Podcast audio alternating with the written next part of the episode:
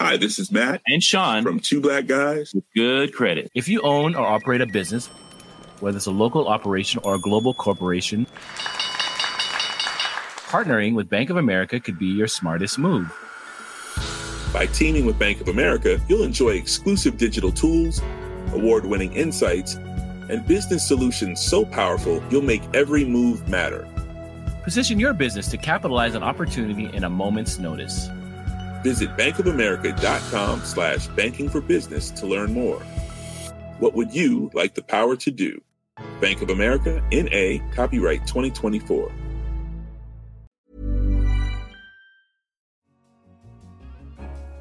Hello, and coming up on today's show, the exciting new plans for the successor to the Large Hadron Collider. You need to fundamentally design new science and new physics to do the actual experiment. So we've got 30 or 40 years before this thing's actually built, and another five or six years before it's even approved. The challenge of quickly making vaccines for yet unknown pathogens. Once we've proved that these new systems work, at that point, if a disease comes along that we've never seen before, we could, in theory, produce a sort of a vaccine for trial very quickly. And how two new letters may help us create new drugs researchers have been trying to modify interleukin 2 in order to create a version that would have all of the benefits and none of the costs. I'm Kenneth Cukier, a senior editor at The Economist, and you're listening to Babbage.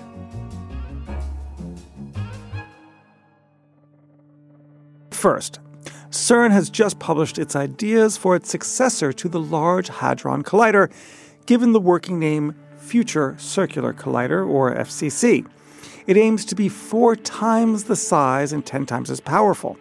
To discuss these plans and why the current Large Hadron Collider needs replacing, I'm joined by Alok Jha, the science correspondent for The Economist. Hello, Alok. Hi, Ken. So tell me, why does it need upgrading?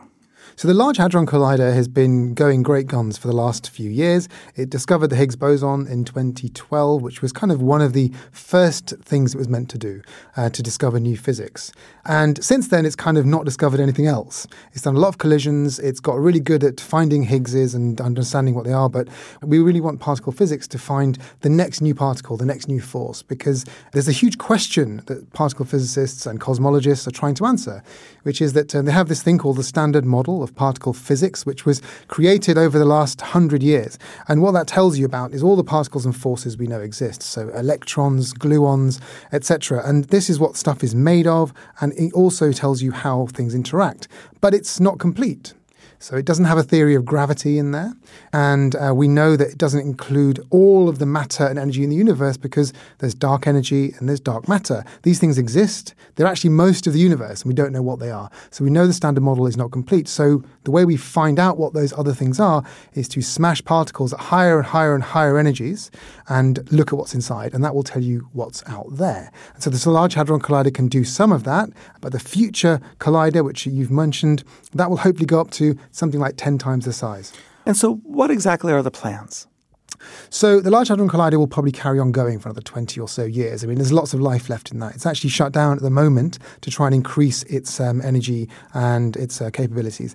But if you want to build one of these things or the next generation, you have to think 20, 30 years in advance because you not only have to design something which um, is feasible scientifically and useful, but then you have to bring on board pretty much every country in the world because these things can't be built by one nation really these are international experiments that take lots of political as well as scientific will.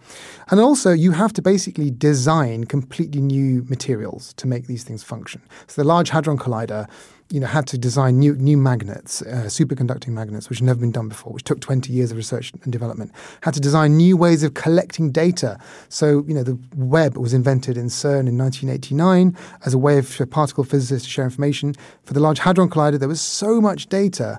They invented a different version of the web called the grid, which is about sharing computing power all over the world, which is used for supercomputing and all sorts now so you, you need to f- sort of fundamentally design new science and new physics to do the actual experiment. So we've got 30 or 40 years before this thing's actually built and another five or six years before it's even approved. Okay, so we've got big data, big science, big cost. Huge cost. I mean, uh, I sort of laugh there because um, it, how long's a piece of string? I've told you that we've got to invent new materials and invent new ways of analyzing data. There's probably thousands of scientists in hundreds of countries. So whatever number you have now, multiply it by 10 for what actually it will cost. I think this collider will might cost of the order of 20 or 30 billion euro now. And who knows what the actual cost will be. But, you know, worth every penny. Last week we covered science in China, and so the question I would pose is to what degree is this driven by the rivalry between China and the West in terms of who's got the biggest piece of scientific kit? We know that China wants to compete in the, the, best levels of science all around the world. And so there is a plan for a similar 100 kilometer circumference um, particle collider in China. So scientifically, yes, there is a bit of a, a rivalry. But actually, behind the scenes, scientists collaborate all the time um, with Chinese scientists and Chinese counterparts. If there are security concerns, yes, there are problems. So I don't think there's a there's, there is a rivalry as such because there will only be one international collider of this sort. There's no point building two, and China might only ever build its own one if it really isn't allowed to be part of the international collaborations. So if you read the documentation around the Future Collider, they note that the Chinese have already come up with a circular collider of similar size and similar energy to the future collider that uh, CERN has come up with. But they see that as a good thing. They say that that means that this design is a good design. It's that the other scientists have also independently peer reviewed our design in that way. So I wouldn't say it's competitive. There are other designs out there for these things with other design, different scientists. It's not competition with China. It's competition between scientists all over the world. But then once they all decide on one, I think they're going to go for that one. That's great. Look, we're going to have you back on the show in 2040, 2050 when the thing's up and running. Thank you very much. You're welcome.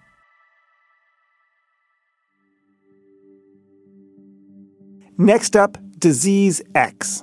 Last year, the World Health Organization published a plan to accelerate research into pathogens that could cause public health emergencies, with one priority being Disease X. The X stands for unexpected and represents the concern that the next big epidemic might be caused by something currently unknown. Although identifying the pathogens is important, what is also a challenge is creating new vaccines quickly.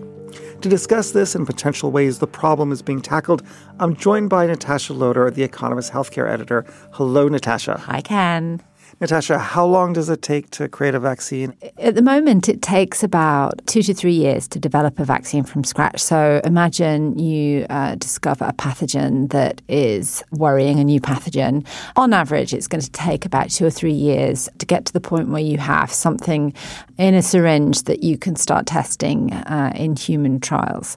The problem with that is that that means that new pathogens, um, emerging pathogens, can cause quite a lot of trouble before we can sort of respond. And why does it take so long? There are a lot of challenges working with live viruses, and it's an old technology as well that hasn't really been optimized for speed. And so, how can the process be sped up? Well, if you use a synthetic way of making the vaccine, then that's going to sort of remove the need to have a live virus, and that which is the sort of laborious part of the process. And there are two technologies that are being funded now that should improve the speed at which we can sort of create these synthetic vaccines. And will it apply for all sorts of diseases where vaccines are useful? So the two groups, uh, you know, they will be developing a few vaccines, say, for example, for um, influenza and one for respiratory syncytial virus. Um, but the point is not necessarily that these groups develop a whole range of vaccines at the moment. The point is, is that they prove that they're what they call a platform, which is really just a system. They prove their system can produce vaccines very rapidly. In this case, in only 16 weeks, which is phenomenal.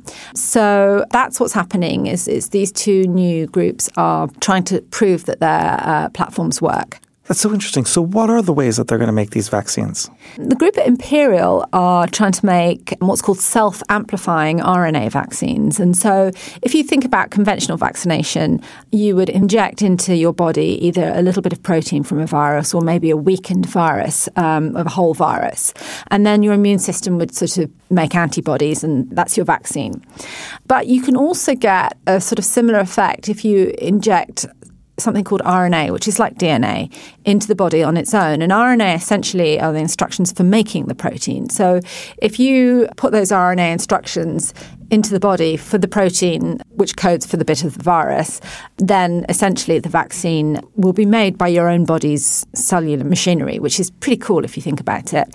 And then, um, you know, the self amplifying bit of the vaccine is that along with that bit of RNA code, they a little bit of code that basically makes the RNA self replicate.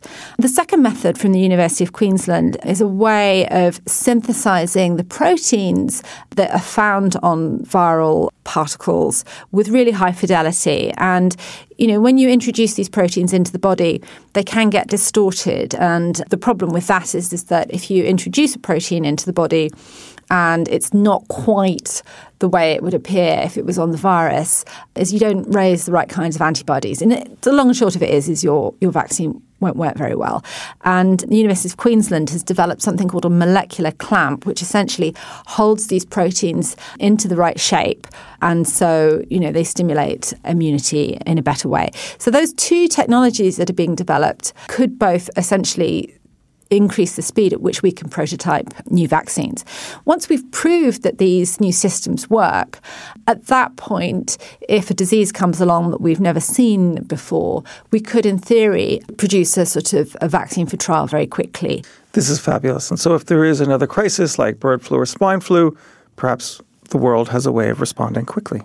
Perhaps um, we still have to wait for these platforms to prove themselves, and then you know there's also a regulatory hurdle. And so, at the moment, the systems we use to create vaccines are all very well established. And the the problem we will have is that while these technologies are what you would call plug and play, in theory you can just slot in a new sequence of a new virus and then produce a new vaccine in 16 weeks. In practice, the regulatory authorities, in this case probably the WHO, are going to have to get to the point where they can accept that these platforms are acceptable and a safe and efficacious way of making vaccines. And so once we start seeing vaccines coming out of these new platforms, it will be necessary to kind of put pressure, I think, on the regulatory authorities to sort of uh, accredit these platforms in some way. This is great. The regulation is going to take longer than the vaccines themselves. Not necessarily, Ken. No, not necessarily. Natasha, always great to chat with you. Thank you very much. Thank you, Ken. Finally, every living cell on Earth contains DNA that is written with four letters. Mm, but wait, that's not totally correct. Every natural cell on Earth is written with four, but in 2014 we learned that two extra letters, dubbed X and Y, have been created and were slipped into the genome of E. coli. This was done by Floyd Romesberg and his colleagues at the Scripps Research Institute, and they're using this to create proteins with novel amino acids. The result of this means that today they can use this technique to focus on cancer drugs. To discuss this, I'm joined in the studio by Catherine Brahic, one of the science correspondents at The Economist. Hello, Katrine. Hello, Ken. So this sounds like science fiction. How does this technique work? Yeah, it is a kind of science fiction. So, as you said, every form of life on Earth has DNA that's written in four. And this has been true basically since some of the first living molecules arose on the planet 4 billion years ago. So what's incredibly exciting right now is that for the first time we have living, replicating, functioning cells, organisms that have semi synthetic DNA. They have an enhanced DNA that is written with six letters instead of four. So this is sort of like in a Frankenstein way, adding another finger to each hand so I can play Chopin with even greater love and movement because I've got 12 fingers on the keyboard. sort of. I mean, I'd say it's actually more exciting than that because all biological information is encoded in DNA. And in a sense, that information is limited by your coding system. So by increasing your coding system, you're increasing the information that you can put in there and you're increasing the range of products that cells can produce. So, really, what's exciting about this is that DNA genes code for protein, and proteins have a limited number of properties. Why? Basically, it's because of the way that proteins are built. So, proteins are a string of molecules, a string of building blocks called amino acids. And there are 20 amino acids out there. So, a triplet of DNA letters codes for one amino acid. And if you add additional letters, that means that you can potentially add additional amino acids. So, to explain that slightly better, each triplet of DNA letters codes for one amino acid. Now, with four letters, you can have 64 triplets. With six letters, suddenly you can have 216 triplets. Well, this looks like a little bit like advanced material science, where we're able to create new materials that we weren't able to before by playing around with the periodic table of elements in novel ways. Yes. Yes, and that's exactly what's exciting about this. Suddenly, you, the range of biomaterials that you can create is exploded. There's almost seemingly no limit to what can create be So- created. So, Catherine, blow my mind. Tell me about all the amazing things that are on scientists' radar screens.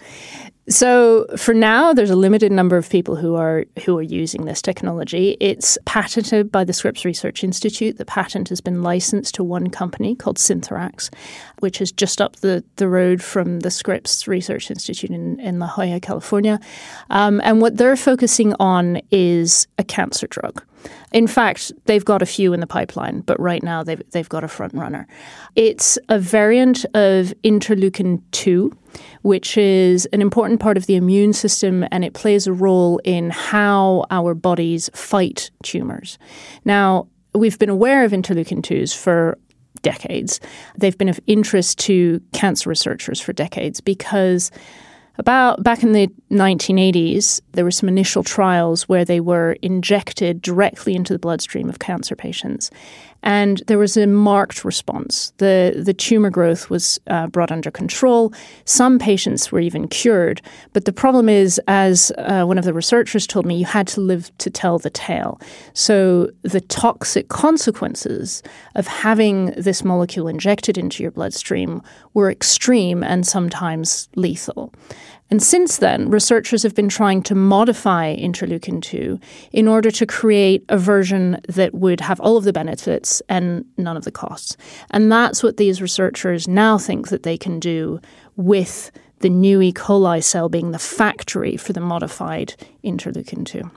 But if we can come back to the wider question, you mentioned biomaterials earlier. Drugs are probably really just one thing that you could do with that. And this is what's being focused on right now.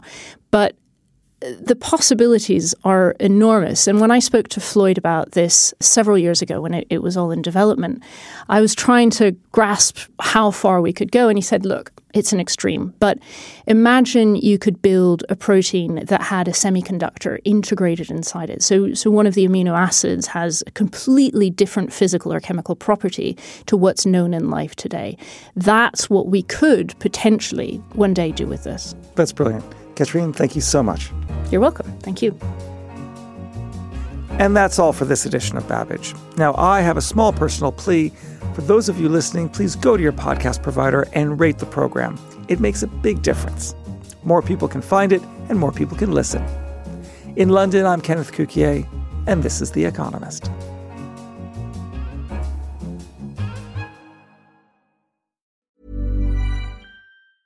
Hey, it's Danny Pellegrino from Everything Iconic. Ready to upgrade your style game without blowing your budget? Check out Quince. They've got all the good stuff shirts and polos, activewear, and fine leather goods, all at 50 to 80% less than other high end brands. And the best part? They're all about safe, ethical, and responsible manufacturing. Get that luxury vibe without the luxury price tag. Hit up quince.com slash upgrade for free shipping and 365 day returns on your next order. That's quince.com slash upgrade.